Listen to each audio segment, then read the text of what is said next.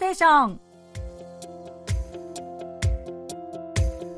リスナーのリクエスト曲とともに気になるとっておきの韓国を紹介するソウル発情報番組金曜ステーション。進行役のナビこと超ミスです。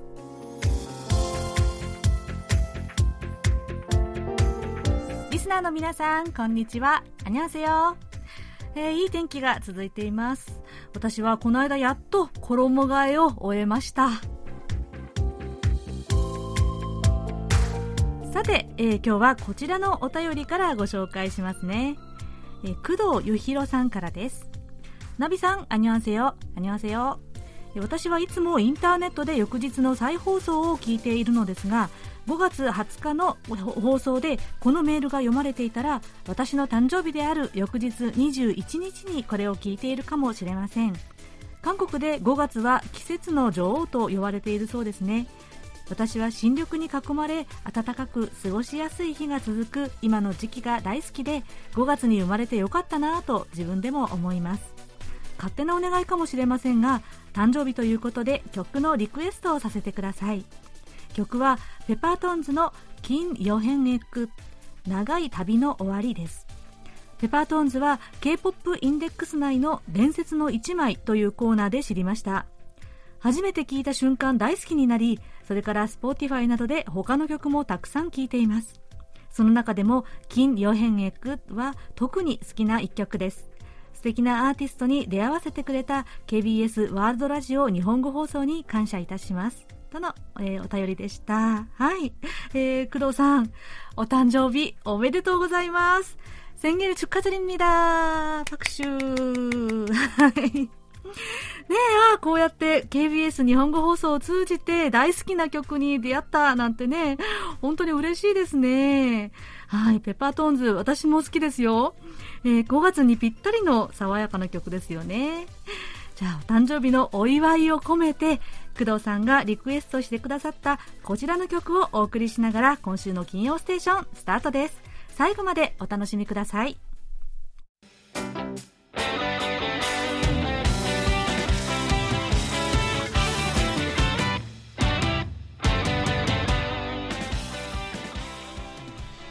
ちらはペパトンズが2018年に発表した曲で「金予変エッグ長い旅の終わり」でした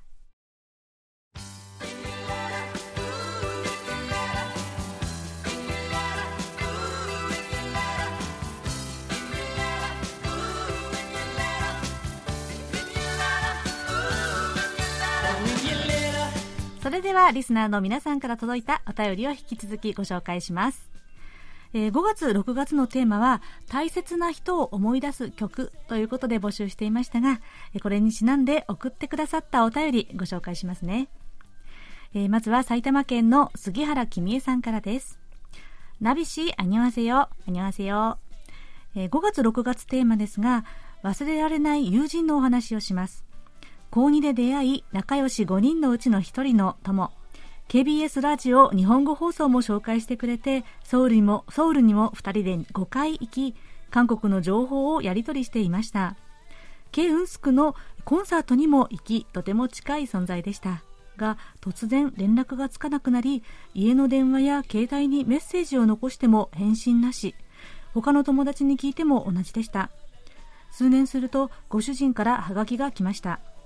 婦人科系のがんで亡くなったと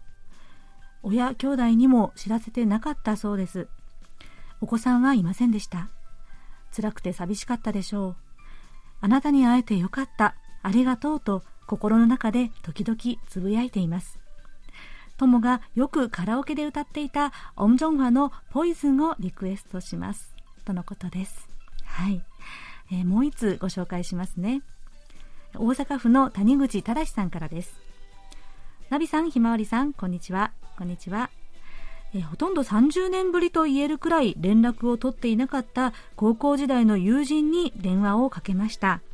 30年も連絡を取っていないのでもちろんその友人の携帯番号も分かりません。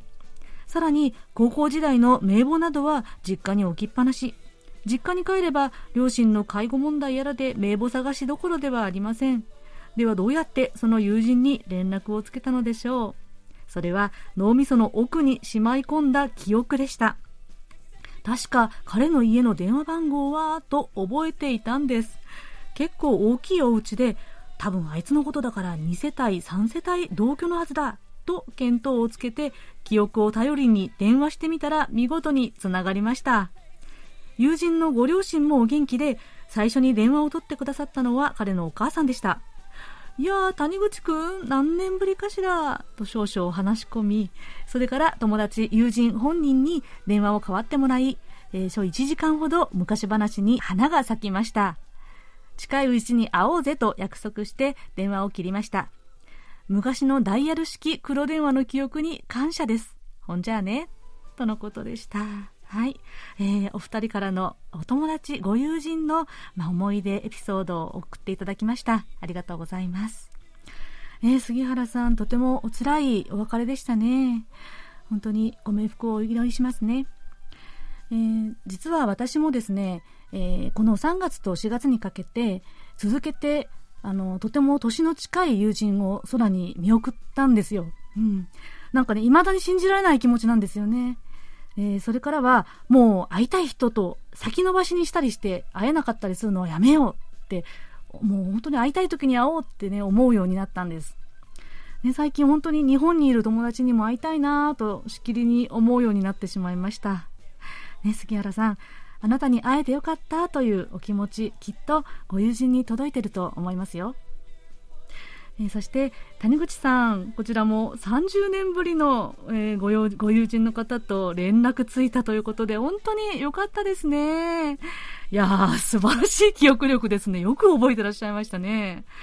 でもね、そのご無沙汰になってる友人と、本当に思いつきでもね、連絡をするっていうの、本当に大事だなって、しみじみ実感する今日この頃です。でその後、その後で谷口さんはその方とは会われたんでしょうかね。一杯交わしたりなんて してね、思い出話交わせたらいいですね。ということで、杉原さん、谷口さん、大切な方のエピソードありがとうございました。神奈川県の加藤幸子さんからです。張さん、こんにちは。私の住むうちでも5月の連休は久々にたくさんの人でいっぱいでした。5月5日の子どもの日ソウル暮らしの音の中で童謡半月のお話心和むひとときでした。長さんお体大切にね。猫ちゃんはお元気ですか？とのお便りでした。はい。加藤さんありがとうございます。ねいつも本当におはがきに直接可愛いイラストを描いてくださってね本当にもうこちらこそ癒されます。本当にね。はい。ねやっぱり今年の連休は人が、人手が多かったんですね。まあ、韓国も、まあ、連休ではないにもかかわらず、ね、ここのところも週末ごとにね、どこも人でいっぱいなんですよね。いや、やっぱり皆さん外にこう出て羽を伸ばしてますね。加藤さんはどちらかにお出かけになったんでしょうかね。ねソウル暮らしの音で、えー、ご紹介しました童謡半月。このね、ご感想もありがとうございます。そういえば先週ですね、私、ある集まりでがあったんですけれども、そこでご年配の方がハーモニカを持ってらしたんですよ。それで何か歌のリクエストどうぞっておっしゃるので、半月を、えー、吹いてくださいとお願いしたんです。ちょうど思い出して。ね、このメロディーがすごくハーモニカにぴったり似合っていて、いい歌だなと改めて思いました。はい、そして、うちの猫ちゃん、ホップ、はい、元気です。ね、相変わらず家で、えー、愛嬌を振りまいてますよ。2歳7ヶ月になりました。もう私よりもね、パートナー、うちのパートナーの方が、それこそ本当に猫可愛がりをして いますけれどね。はい。ね加藤さん、はがきにも可愛い猫ちゃんの絵を描いてくださってありがとうございました。はい、加藤さんもお体大切に、ね、元気にお過ごしくださいね。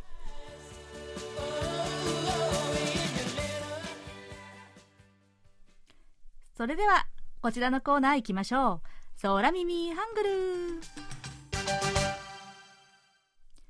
韓国語のフレーズや歌の歌詞が日本語に聞こえる空耳ハングル空耳ミュージックのコーナーです。今日はラジオネームメアリさんからのご投稿です。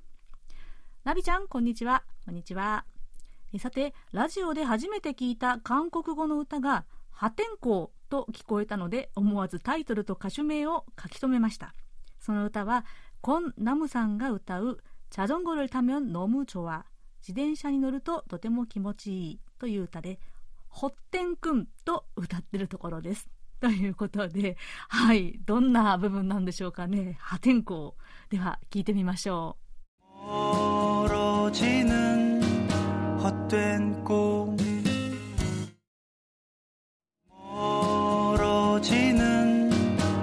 된 꿈.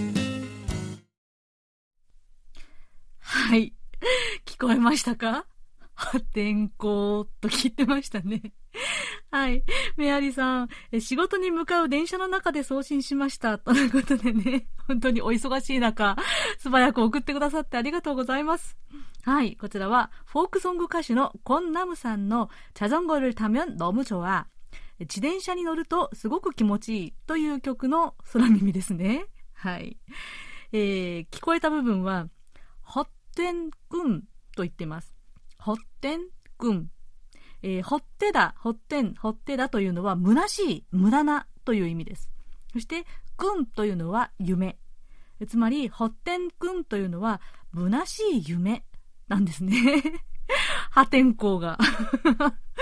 はい。で、ここではの歌詞はですね、えー、自転車に乗ってると気持ちがいいんだ。虚しい夢も遠ざかるんだ。もろじぬんほってんくん。と歌ってるんですね。破天荒とはだいぶ違いましたね。はい。で、ちなみに、メアリさんからは、えついでに日本語で破天荒という意味を調べてみたら、私が思っていた豪快で大胆という意味は間違いで、今まで誰もしなかったことをすること、前代未聞が正しい意味だそうです。とのことなんです。ええー、私もこれ勘違いしてました。破天荒って。ね、その通りが、大胆とか豪快だと思ってましたけど、違うんですね。はい。はい、では、もう一度聞いてみましょう。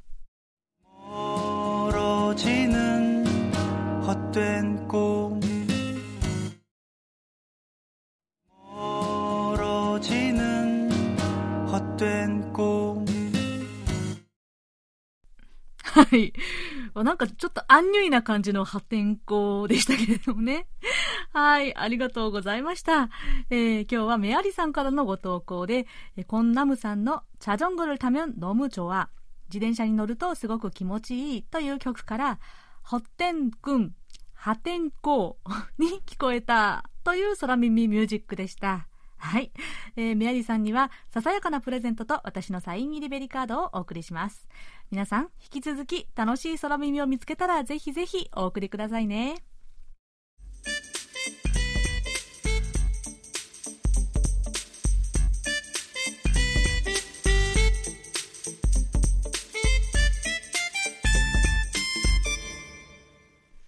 さて。今週は皆さんお待ちかねのこちらのコーナー、のっぽさんこと小須田秀幸さんの歴史ぶらり旅です。小須田さん、今週、今月もよろしくお願いします。はい、よろしくお願いします。はい。えー、今日はどんなお話を聞かせていただけますか？はい。あの桜の季節はまあとうに過ぎてしまいましたけども、はい、山は新緑が美しい季節ですよね。そうですね。そこで、うん、はい、今日は春には桜の花が楽しめ、一年中珍しい木を見ながら散策できる樹木園を紹介して、はい合わせて韓国の林業の歴史についてもお話ししたいと思います。おお、そうですか。えー、桜の花が楽しめる樹木園ということですね。はい、あ、でも桜の名所って言ったらここあの KBS のあるこの余井戸も結構ね有名ですよね。あちこちにありますそうですよね。いろいろありますよね。はいうん、ただあの樹齢100年近い桜の大木古木というとなかなか見れないと思うんですけど、はい、そうした古木を含め山桜などさまざまな桜の種類が見られるあだまの場所があります、うん、それはですねソウル市トンデムンクチョンニャンににある国立山林科学園です。ほうほう。まあ、林業や植物に関するさまざまな研究施設が集まった場所ですが敷地内には遊歩道が整備されていてところどころに研究用の観測装置などが設置された林の中を歩くことができます。桜だけではなくですね園内には樹齢130年という松の大木があって、はい、立派な枝ぶりを見ることができます。この山林科学園で最も長い樹齢を誇る木だそうです。そうなんですね。さらに北朝鮮のペクト山の山麓に自生する固有種宝山頭皮プンサンジョンビと呼ばれる針葉樹も見ることができます。この木もですね100年前の1923年北朝鮮のヤンガンドプンサンで採取されここに移植されたものだそうです。まあ、なぜ100年前に植えた木が今も保存されているかというとここはもともとは日本統治時代の1922年に日本が林業試験場を設置した場所だったんですね、はい、まあ、それから今年はちょうど100周年ということになりますがこの4月にはその100周年を記念して記念植樹も行われました。あのさらに遡れば1995年ウルミ事変と呼ばれる事件があって第26代国王古ンの王妃民妃後のミョンソン皇后が日本人の手で殺害された後最初に領母が作られた場所なんです。領母の名前はですね光陵本論と呼ばれこの一帯を指す地名になりました、はい、ですから山林科学園の遊歩道も本論樹木園あるいは本論山林科学研究試験林と呼ばれています、うん、国王古城はですね王妃の領母をしばしば墓参りしてここを何度も訪れたということで、うん、園内にはですね古城が休憩を取った井戸の跡が残されています、うん、王妃の墓は古城が亡くなった1919年に別の場所に移されて林業試験場はその跡地に設置されたことになります。なるほど。それで、まあ、日本がここに林業試験場を作った理由なんですけど朝鮮半島の緑化事業を進めるために朝鮮半島の風土に適した樹木を見つけその繁殖方法を探るためでした、はい、あの朝鮮王朝末期にはですね国土の7割以上は山林に山林で占められていましたけども、うん、半島北部のペクト山一帯の原生樹林やクムガン山やソラク山など寒温度の高山地帯を除き全国ほとんどの山はハゲ山になっていたということなんですね。うんあの朝鮮後期の儒学者生理学者でチョン・ヤクチョンとい。う人がいますけど、はい、その人が書いた本には住民が山に入って勝手に木を伐採するために青い山が一晩で完全に裸にされることもあったとあり、まあ、山に木がないために家を建てることも棺桶や船を作ることもできないと嘆いています。チョン・ヤクジョンは山がハゲ山になった原因について木を植え育てることなくオンドルの燃料として幼い木まで切り倒して薪にしてしまうこと、それに家電民ファジョン民つまりまあ焼き畑農の方ですね、それで山を燃やしてしまうことを理由に挙げています、それで1910年日本が韓国を併合すると森林令という法律を施行し山林緑化事業に取り組むことになります。併合の翌年にはですね総督府は4月3日を食事の日に指定し国を挙げての国民造林運動人口造林事業をスタートさせます。そのために必要なのは朝鮮半島の自然風土に適合し育ちやすい木の種類を選定しその苗木を大量に確保することなんですね、うんうんうん、それで林業試験場でその苗木の育苗法の研究をしたんですけど、はい、そこで活躍した日本人で浅川匠という人物がいます、うん、彼は林業試験場の技官として朝鮮半島で一般的に見られる朝鮮カラマツとか五葉松に注目しその苗の種子つまり松ぼっくりから育てる方法として露天埋蔵法という独自の方法を編み出しました。これはですね秋に種子を土と混ぜて埋めておき春に取り出して発芽させるというものなんですが、うん、これによって大量の苗木を確保することが可能になったそうです。うん、ところでその浅川匠には浅川則隆という兄がいて1913年に当時の形状今のソウルですね、はい、に赴任して小学校教諭をしていました。その則隆は朝鮮白磁の魅力に取りつかれて、うんまあ、高麗時代を含めた窯跡など700か所以上を訪ね歩き陶磁器の研究に没頭したことで知られています、弟の匠はですねそうした兄の影響を受けて朝鮮の工芸品に関心を持ち自ら朝鮮語を勉強して朝鮮半島に渡ります、うんうん、浅川兄弟が関心を示した陶磁器や工芸品に関する研究知識はやがて朝鮮の民芸を高く評価した民芸運動の柳宗悦にも大きな影響を与えます、はい、浅川兄弟と柳の3人はですね、うん、形状の町を歩き回って自ら買い集めた陶磁器や工芸品で展覧会を開催したり美術館を設立したりして、まあ、朝鮮の陶芸や工芸の美の普及に努めました、うんうん、兄の則孝はですね戦後日本に帰国し1964年に80歳で亡くなりますが、はい、弟の匠は1931年40歳の若さで亡くなります。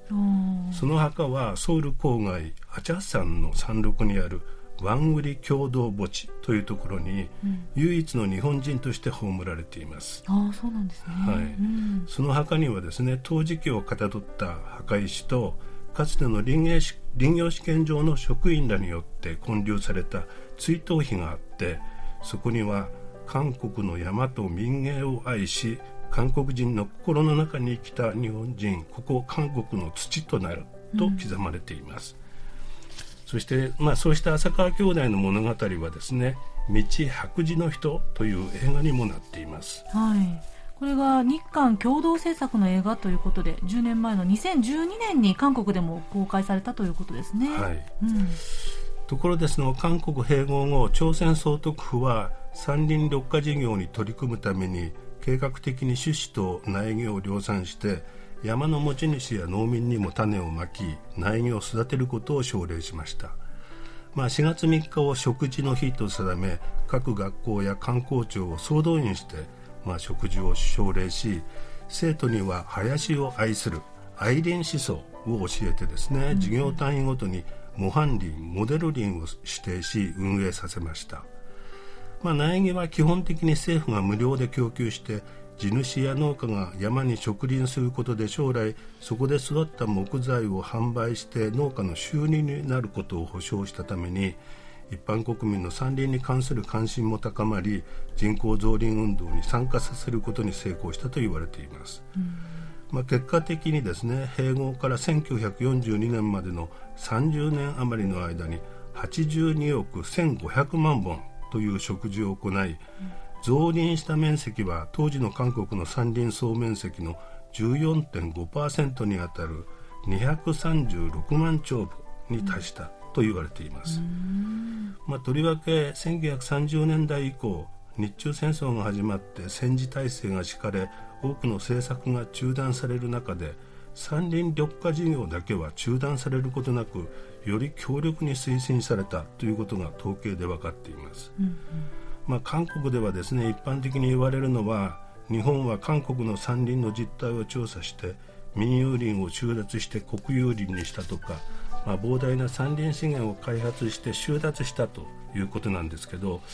もともと萩山だった山林からは奪える資源は何もなかったというのが実態だったと思います、まあ、ただしですね半島北部の大緑港アップノッカン流域にはですね針葉樹の原生林があって資源として伐採されました。しかしそうして得られた収益は半島南部での造林事業や砂防事業のための補助金に使われ山林緑化事業に役立てられたということです、うん、そのアプノッカン流域での針葉樹林の植生を再現するために国立山林科学園では北朝鮮固有の樹種の試験栽培をしている場所があります。うん、なるほどですね。まあでもね、その北の方の、はい、白頭山、ペクトゥ山の周辺には原生林がねあるんですよね。それは本当に残すべき貴重な自然資源と言えますよね。そうですね、うん、ところで山林科学園では、まあ、いろんな種類の桜が楽しめると言いましたけど、はい、その桜の品種をめぐって日本と韓国では長い間論争が行われてきた問題がありました、うん、それは日本のソメイヨシノはチェジュ島で自生する大桜ワンボンナムという品種が起源になっているという主張でしたしかし2018年にですねゲノム解析の結果ソメイヨシノと大桜は別種のものであるということが分かり、はい、この論争にも終止符が打たれました、まあ、日本が統治時代に植えた桜は降伏後その多くが伐採され現存する桜は朝鮮戦争後に在日韓国人などが苗木を送ったりパク・チョンヒ大統領時代に植えられたソメイヨシノだということなんですが、うん、まあ、そのソメイヨシノは韓国起源の桜だから植えても構わないという、まあ、発想考え方だったんですね、うん、しかしソメイヨシノが日本生まれの品種だと分かった今ソメイヨシノではなく韓国の品種である大桜、うん。ワンボンナムに植え替えようという運動が始まっています。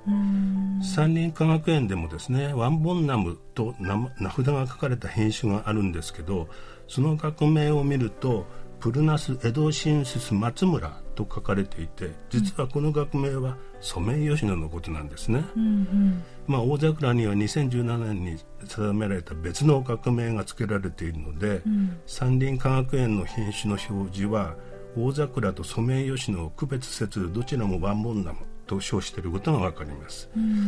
まあ、ソメイヨシノを韓国原産の大桜に変えよう植え替えようという運動は今年からワンボンナムプロジェクト2050という全国組織を作って、うん、2050年までに全国の公園とか街路樹の桜を全て植え替えることを目指しているそうですがいずれにしても山林科学園などの協力で大桜の苗木を増やし、まあ、計画を進めることが必要だと思います。うんなるほどですね。すべて植え替えるという相当なプロジェクトになりそうですね。はい、は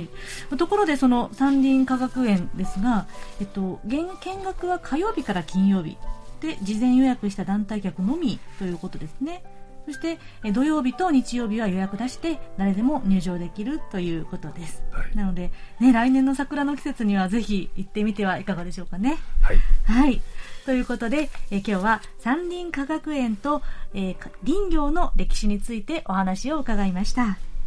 えー、細田さんありがとうございました、はい、ありがとうございます。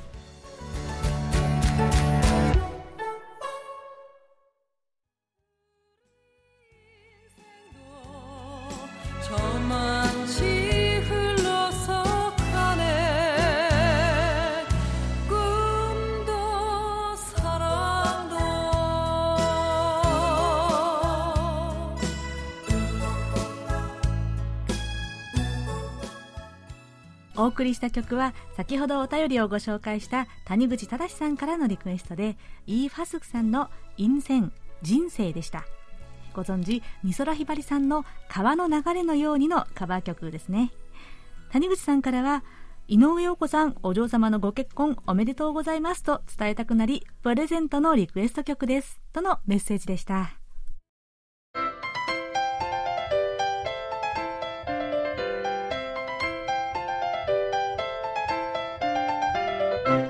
とっておき韓国ノート。今さら聞けない韓国入門。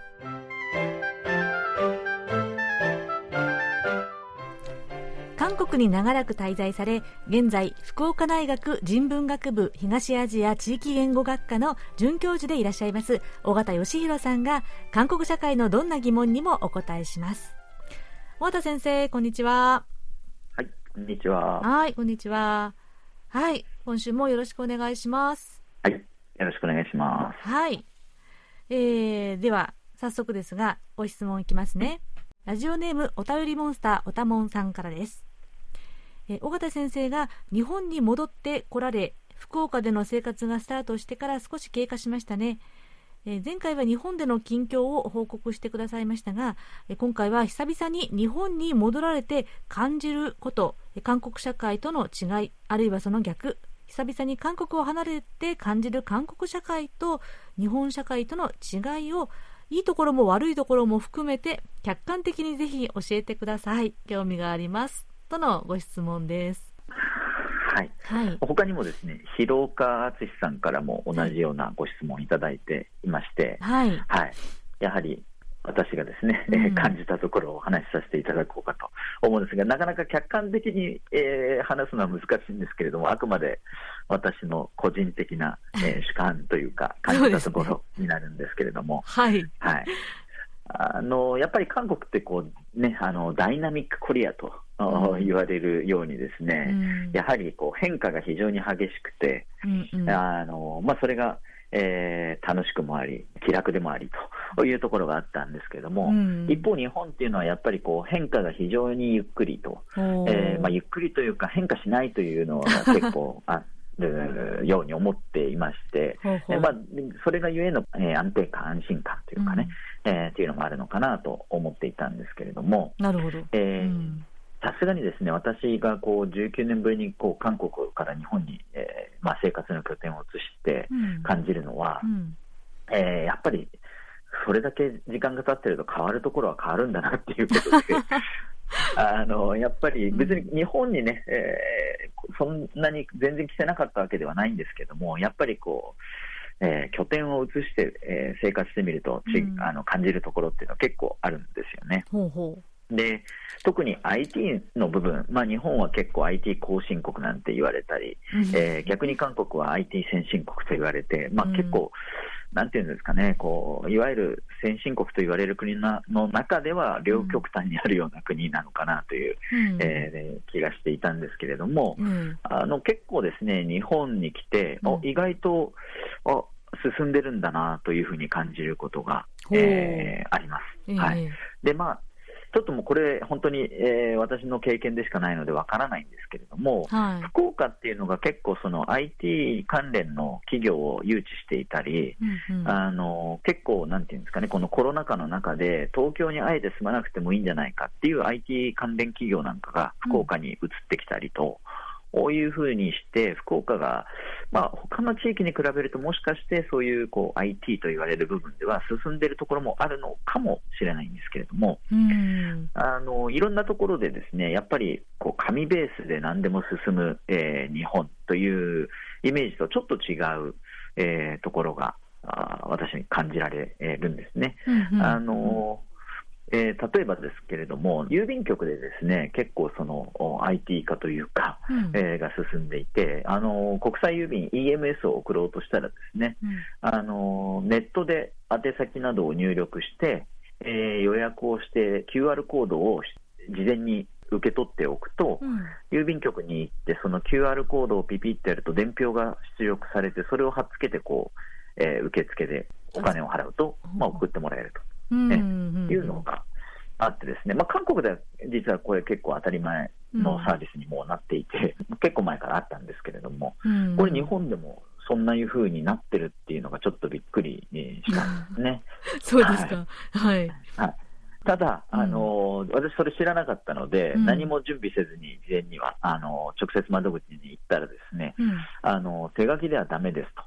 えー、で、システムは新しくなってるんだけど、融通は効かないんだなっていうのを感じた、うん、あところですね。結構韓国だとあの向こうが打ち込んでくれたり、システム上の打ち込んでくれたりするじゃないですか、それがあやってもらえない感じだったんですね。なるほどですね。はい、なのであの、ネットに弱い方とか、高齢者の方とか、どうするのかなっていうのはちょっと思いました。そうですね。でで、はい、一方で、やはりまだまだ、えー、日本で神は神様という、えー、文化があるんだなと 神は神様、えー、感じるところも、はい、はい、ありまして、はい、あのまあ、私の職場でもですね、えー、まず真っ先に、えー、いろいろ感じたんですけれども、うん、あの E メールアドレスがですねあの学内で申請をして、えー、取得をするような形になっていて、うんうんで、その E メールアドレスの申請をするのに、紙に書いて、ハンコを押して書類を、えー、持っていかないといけないというのがあったりですね。なるほど。あの給与明細をウェブで今後は配信しますと、でそれに同意するか否かっていうような案内の、うん、まあ、通知がですね、うんうん、えー、まあ、郵便で来て、それをあの紙で、えー、その案内を読むという、こうなんかね、あの不思議なことがあったり、はいえー、あの研究室に w i f i が、えー、飛んでいないとかね。ああ、それはなかなか仕事場で w i f i が使えないわけですか。使えない、あのまあ、自分で設置をすればいいということらしいです。で、聞くとですね、以前は自分ので設置するのも、うん、えー、ってなってたので、うんうん、まあ、その辺は変わってきてるということのようなんですけれども、うん、まあ、ちょっと韓国の、うん、環境からと比べちゃうとですね、違うなというのは感じますね。そうですね。うん。はい。まあ、これもあの私の職場だけのことかもしれないんですけれども、まあ、でも周りに聞くとや結構やっぱり似たようなことがあるのかなという感じです。あとですね、まあ、日常生活の中で公共料金の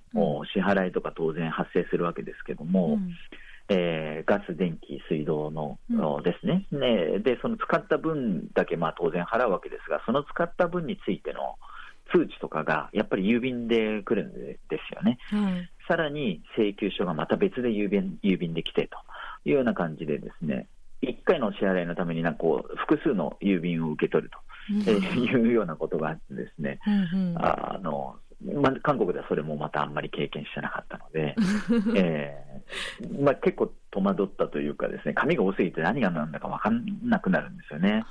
公共料金だけじゃなくて、まあ、職場もそうですし、市役所の関係でもやっぱり紙が本当に多いなと。いうのを感じましたね。で、ね、ネット上なんかでもそういうことをやっぱり海外から帰ってきて感じる人が多くいるようで、はい、コロナ禍の水際対策で日本に帰国する際にいろいろこう検査とかで案内とかをもらったり、うんうん、えー、通知をもらったりしながら入国手続きをすると思うんですが、はい。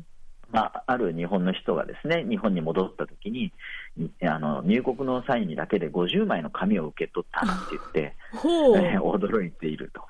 えー、そういうネット上のエピソードなんかもね、えー、あるったりするんですね。はい。まあ、私も数えてはいないんですけど、結構確かに、えー、数十枚の紙はあのもらったなと、まあ、なるべくもうあの処理した時点ですぐに捨てるようにはしたんですけども、うん、そうしないとでも本当にどの紙がいつもらった紙なのか分かんなくなってくるような、うん、えー、ことがでしかも紙の大きさが違ったり、えー、いろいろあったりと。えー、いうことがありましたね。なるほどですね。はい、これはそうですね。紙、やっぱりこう、紙でもらわないとちょっと安心できないみたいな感じがあるんでしょうかね。そうなんですかね。あと、まあ、あの、やっぱり、こう、システム上、その、縦割りっていうのも、まあ、あるみたいで、うん、あの、やっぱりそれぞれの部署で、えー、文章を作って重複してるようなところもあったりするので、紙がますます増えるっていうところもあるみたいですね。なるほど。はい。うんうん、で、ただ、あの、日本にこう来てですね、本当に、あの、真っ先にいいなと思ったのは、はい、やっぱりこう、人間味のある、まあ、その紙っていうのももしかしたら人間味なのかもしれないんですけれども、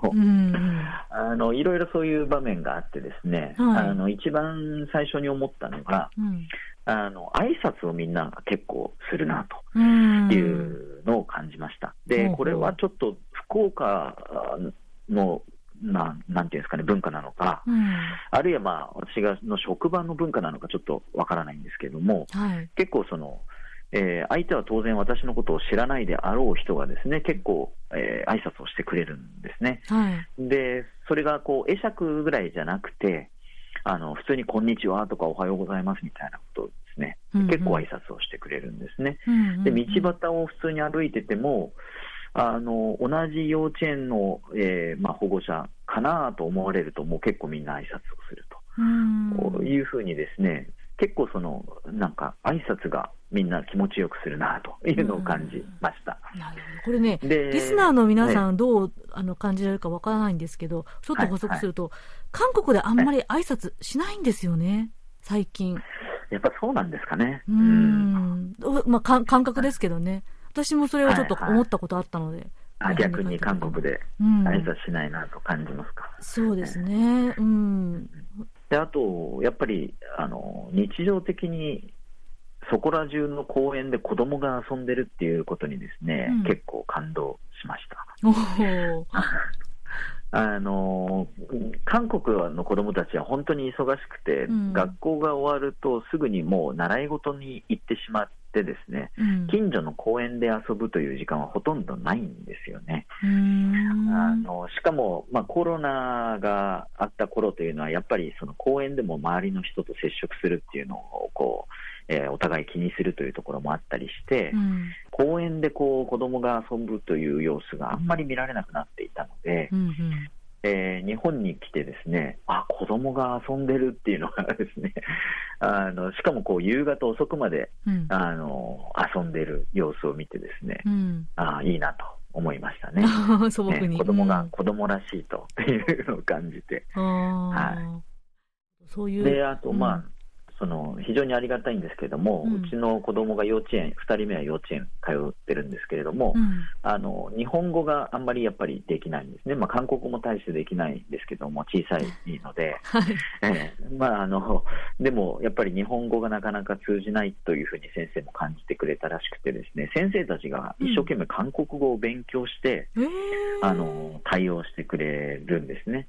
えー、そうなんですか、はい、うんあの挨拶の言葉とか、うん、あのえーと、私にですね聞いて、これで合ってますか？なんて言って、こうリストを作って教室に貼ってて、ですね、うん、先生たちが、えーまあ、トイレに行きたいのとか、お腹いっぱいなのとか、そういうお腹空いてるとかね、そういう言葉をですね、あの韓国語でえー、うちの子のためにやってくれてるんですね。へえ